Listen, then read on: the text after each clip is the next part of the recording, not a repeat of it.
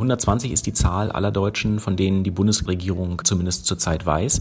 Das verändert sich immer noch so ein kleines bisschen, weil es ja noch so Widerstandsnester des IS gibt, die äh, immer wieder noch kleine Scharmützel und Kämpfe sich liefern und äh, dann auch zu weiteren Festnahmen führen. Ähm, das heißt, es kann durchaus sein, dass das noch 130 oder 140 auch werden. Aber das ist in etwa die Zahl, mit der wir im Moment rechnen.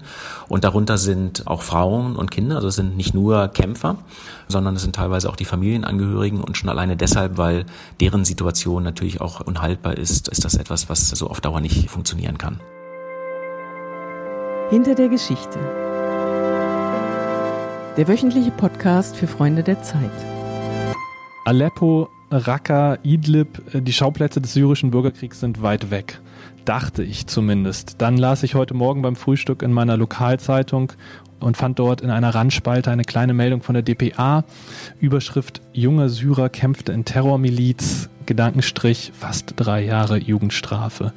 Die Meldung berichtet von einem heute 25-Jährigen, der sich vor fünf Jahren in Syrien einer islamistischen Gruppe angeschlossen hat, der nach einem oder anderthalb Jahren floh über die Türkei nach Deutschland und dessen Fall jetzt hier vor dem Oberlandesgericht in Hamburg gelandet ist. Das Gericht musste entscheiden, wie geht man um mit einem, einem jungen Mann, der sich einer Gruppe angeschlossen hat, die an einem Bürgerkrieg beteiligt ist und die hierzulande als Terrororganisation eingestuft wird.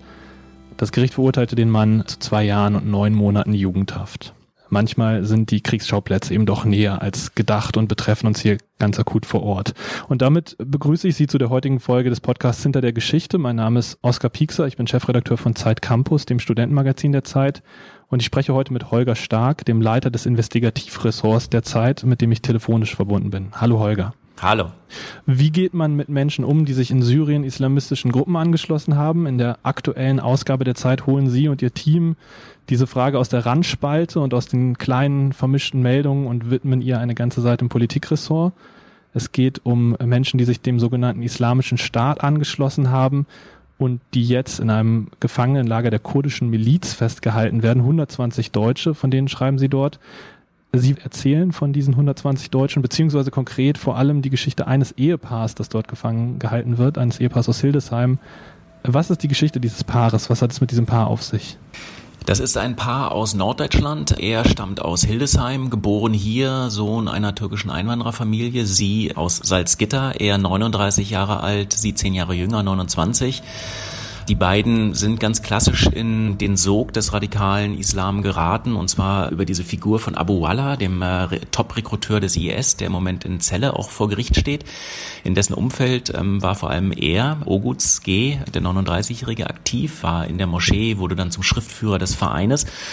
Und irgendwann hat er, ist er den Verlockungen erlegen, dass äh, doch das wahre Leben das eigentliche Paradies in Syrien ist. Und im Herbst 2015 zusammen mit seiner dann nach islamischem Recht angetrauten Ehepaar Marcia, der 29-Jährigen, einfach abgehauen. Und die beiden sind dann also über die Landroute, über Bulgarien, Osteuropa und die Türkei nach Syrien gereist, haben sich da dem IS angeschlossen. Ähm, er wurde Scharfschütze. Sie hat am Anfang in einem Krankenhaus ausgeholfen, dann aber immerhin auch das Bauen von Sprengsätzen gelernt und irgendwann kam der IS und hat die beiden zur Seite genommen und gesagt, wir brauchen euch für eine Spezialmission. Und da ging es offensichtlich darum, einen Anschlag in Deutschland zu planen und vorzubereiten. Und das ist das, was dann ab 2016 die deutschen Ermittler wahnsinnig elektrisiert hat. Dieses Paar kommt aus Deutschland, es plante einen Anschlag in Deutschland. Man würde denken, dass es jetzt vor ein deutsches Gericht gehört, dass ihm da das Verfahren gemacht wird. Trotzdem sitzen sie in einem Gefangenenlager im Niemandsland der Diplomatie, wie sie schreiben, festgehalten von kurdischen Milizen, die nicht mit dem syrischen Präsidenten kooperieren, natürlich nicht, weil sie gegen den kämpfen, ähm, die aber auch nicht anerkannt sind. Sie schreiben, die Bundesregierung bestehe auf strikter Rechtsstaatlichkeit und korrektem Verfahren bei der Frage nach der Auslieferung dieser dieser beiden und der anderen 120 Deutschen. Warum ist das so? Naja, wir alle haben ja noch im Kopf die Bilder, die nach dem Fall von Afghanistan in Guantanamo entstanden. Gefangene mit Kapuzen über den Kopf in diesen äh, orangenen Jumpsuits mit Ketten, die von den Amerikanern da äh, vorgeführt werden.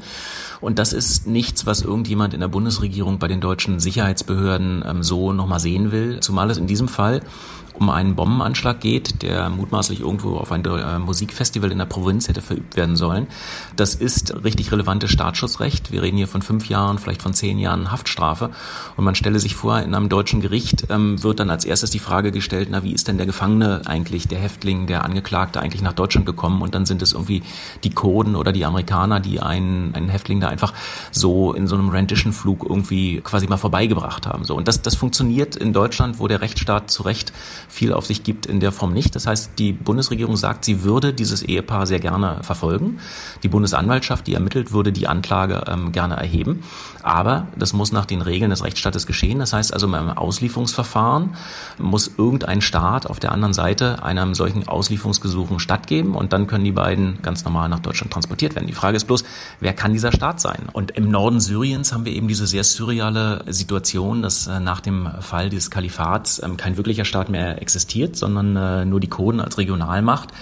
Äh, wir haben im Westen die Türkei, im Osten den Irak und im Süden den syrischen Kernstadt von, von Assad.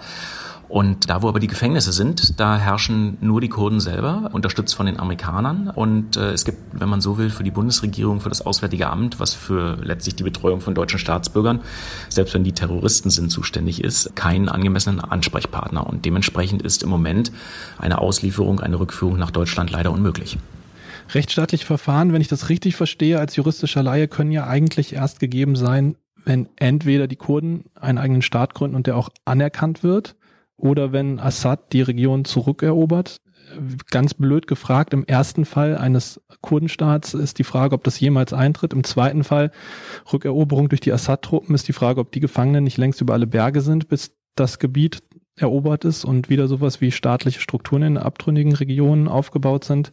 Also irgendwie sieht es so aus, als gäbe es keine Lösung für dieses Dilemma. Ja, die Diplomaten überlegen da noch einer Drittstaatenlösung, wenn man so will, eine Dreieckskonstruktion. Also ein drittes Land, was als so eine Art Drehscheibe die Gefangenen aufnehmen würde, von den Kurden bekommen würde und äh, sie von da aus dann in einem geregelten rechtsstaatlichen Verfahren nach Deutschland weiter transportieren würde. Das könnte beispielsweise der Irak sein, über die Zentralregierung in Bagdad. Da würden dann die Kurden die Gefangenen nach Bagdad äh, schicken und die Deutschen würden über die irakische Regierung Regierung ihre Auslieferung beantragen. Kleiner Haken dabei, der Irak hat die Todesstrafe und er geht ganz besonders streng gegen IS-Angehörige vor, hat schon verschiedene Todesurteile äh, verhängt und äh, würde gegen jemand wie Oguz G. aus Hildesheim oder Marcia M. aus Salzgitter denen vorgeworfen wird, einen Anschlag begehen zu wollen, möglicherweise die Todesstrafe verhängen. Und dann hätte die Bundesregierung die sehr missliche Situation, dass zwei deutsche Staatsbürger in Bagdad säßen und äh, denen die Hinrichtung droht. Und ähm, das kann der deutschen Regierung so nicht passen. Deswegen müssten die Iraker den Deutschen erst versichern, dass sie in keinem Fall die Todesstrafe anstreben werden, dass sie darauf verzichten. Und erst dann könnten die Deutschen die Auslieferung beantragen. Das verweigert Bagdad bislang und deswegen äh, kommt es zu dieser Lösung noch nicht. Ich dachte beim Lesen öfter an den 11. September 2001, an den War on Terror und das Gefangenenlager in Guantanamo. Sie haben es äh, gerade auch schon erwähnt, es ist eigentlich schwer, da nicht dran zu denken. Ähm, nach dem 11. September gab es für Menschen, die der Mitgliedschaft bei den Taliban oder Al-Qaida bezichtigt wurden, in den USA ja den Begriff des Enemy Combatant, also des feindlichen Kämpfers, der nach dem Verständnis der damaligen amerikanischen Regierung unter George W. Bush, äh, äh, auf den die Regeln der Genfer Konvention nicht anzuwenden seien. Das heißt, der Enemy Combatant hat keine Rechte, so wie andere Kriegsgefangene, reguläre Kriegsgefangene. Und was aus diesem Verständnis folgte, wissen wir alle, kann man nachlesen in dem CIA-Folterreport, der 2014 in Auszügen erschienen ist. Da gab es geheime Gefängnisse, Folter, Menschen, die teilweise bis heute in Guantanamo festgehalten werden, ohne rechtsstaatliches Verfahren, ohne Perspektive. Ich habe mich beim Lesen gefragt, was bewahrt die heutigen Enemy Combatants? Denn als solche könnte man ja auch wahrscheinlich auch die IS-Kämpfer bezeichnen. Eigentlich davor, dass Donald Trump mit ihnen genauso verfährt, wie sein Vorgänger George W. Bush es getan hätte. In Wahrheit im Wesentlichen die furchtbaren Erfahrungen, die es äh, nach 9-11 äh, gegeben hat, die Sie eben schon angesprochen haben, die auch für die amerikanische Regierung natürlich keine sehr schönen sind, weil äh, die US-Regierung diese Gefangenen nie wieder wirklich los wird. Ähm, die werden nicht in ein normales Gefängnis integriert, im Zweifel nicht resozialisiert, sondern die bleiben immer Problemfälle. Und im Übrigen ist es nicht ganz ausgemacht, dass das nicht sogar nochmal geschieht. Äh, die Trump-Regierung liebäugelt ein klein wenig damit, zumindest bei einigen ausgewählten Sonderfällen Guantanamo wieder aufzumachen. Da sind zuvorderst zu nennen die sogenannten Beatles, eine Gruppe von äh, britischen IS-Lern, die zu Zeiten des Kalifats für westliche Geiseln zuständig waren und äh, auf mehreren Videos äh, mehrere Amerikaner, Jim Foley zum Beispiel, den Fotografen, öffentlich hingerichtet äh, und geköpft haben. Zwei von dieser furchtbaren Foltergruppe sind gefangen und befinden sich in eben diesen Lagern da im Norden von Syriens, die in der Hand der Kurden sind. Die Briten haben schon gesagt, wir nehmen die auf gar keinen Fall zurück und die Amerikaner überlegen jetzt, was sie damit machen äh, mit den Gefangenen und äh, da ist Guantanamo eine der Optionen. Ist das möglich zu sagen, man nimmt seine Staatsbürger nicht mehr zurück? Es gibt im englischen Recht die Option, die Staatsbürgerschaft zu entziehen. Und das haben die Briten in diesem Fall getan. Das heißt, offiziell sind diese beiden Beatles äh, sind staatenlos. Die Briten verweigern das und die Frage ist eben, die, was die Amerikaner machen, die das Strafverfolgungsinteresse haben, weil amerikanische Staatsbürger hingerichtet wurden. Und da wäre Guantanamo ähm, eine der Destinationen. Gibt es amerikanische Staatsbürger unter den Gefangenen? Also können Sie was dazu sagen, wie die amerikanische Regierung mit ihren Leuten umgeht, wenn die jetzt einerseits aus Guantanamo gelernt hat, andererseits Druck auf die anderen Staaten macht, sich der heimischen Terroristen, die dort gefangen wurden, schnell anzunehmen? In einigen wenigen Fällen, die allerdings weniger spektakulär waren, wo es eher so um Mitläufer ging, haben die Amerikaner diejenigen schon angeklagt und dann auch verurteilt. Äh, soweit ich weiß, sind in den jetzigen Lagern keine amerikanischen Staatsbürger selber ein, einsitzend. Äh, das heißt, hier reden wir im Wesentlichen von Deutschen, Franzosen, Belgiern, ein paar Briten, einigen Marokkanern, Tunesiern, ähm, aber nicht US-Bürgern. Sie schreiben von einem Lager und von 120 Deutschen, die dort einsitzen. Gibt es mehr als dieses eine Lager? Wissen Sie von mehr Deutschen oder sind, ist das die Gesamtsumme aller IS-Kämpfer, die von den Kurden festgenommen wurden? 120, das ist die Zahl, die die Bundesregierung im Moment angibt. Ähm, die Kurden unterhalten sechs bis sieben äh, solcher Lager, die ähm, ein bisschen auch aufgeteilt sind. Das eine Camp, in dem Marcia aus Salzgitter sitzt, ist ein reines Frauencamp. Ähm, andere Camps sind eher für die härteren Kämpfer gedacht. 120 ist die Zahl aller Deutschen, von denen die Bundesregierung zumindest zurzeit weiß. Das verändert sich immer noch so ein kleines bisschen, weil es ja noch so Widerstandsnester des IS gibt, die äh, immer wieder noch kleine Scharmützel und Kämpfe sich liefern und äh, dann auch zu weiteren Festnahmen führen. Ähm, das heißt, es kann durchaus sein, dass das noch 130 oder 140 auch werden, aber das ist in etwa die Zahl, mit der wir im Moment rechnen. Und darunter sind auch Frauen und Kinder, also es sind nicht nur Kämpfer, sondern es sind teilweise auch die Familienangehörigen und schon alleine deshalb, weil deren Situation natürlich auch unhaltbar ist, ist das etwas, was so auf Dauer nicht funktionieren kann. Ist es denn realistisch, dass es da bald zu einem Verfahren kommt? Kooperieren die Gefangenen, von denen Sie schreiben, kooperieren die mit den deutschen Strafverfolgungsbehörden? Also in diesem konkreten Fall hat äh, Marcia M sich mehrfach mit dem Bundesnachrichtendienst getroffen und ihre Geschichte auch erzählt. Das heißt, die deutschen Behörden kennen die Geschichte auch, haben auch den Eindruck, dass die einigermaßen glaubwürdig vorgetragen worden ist.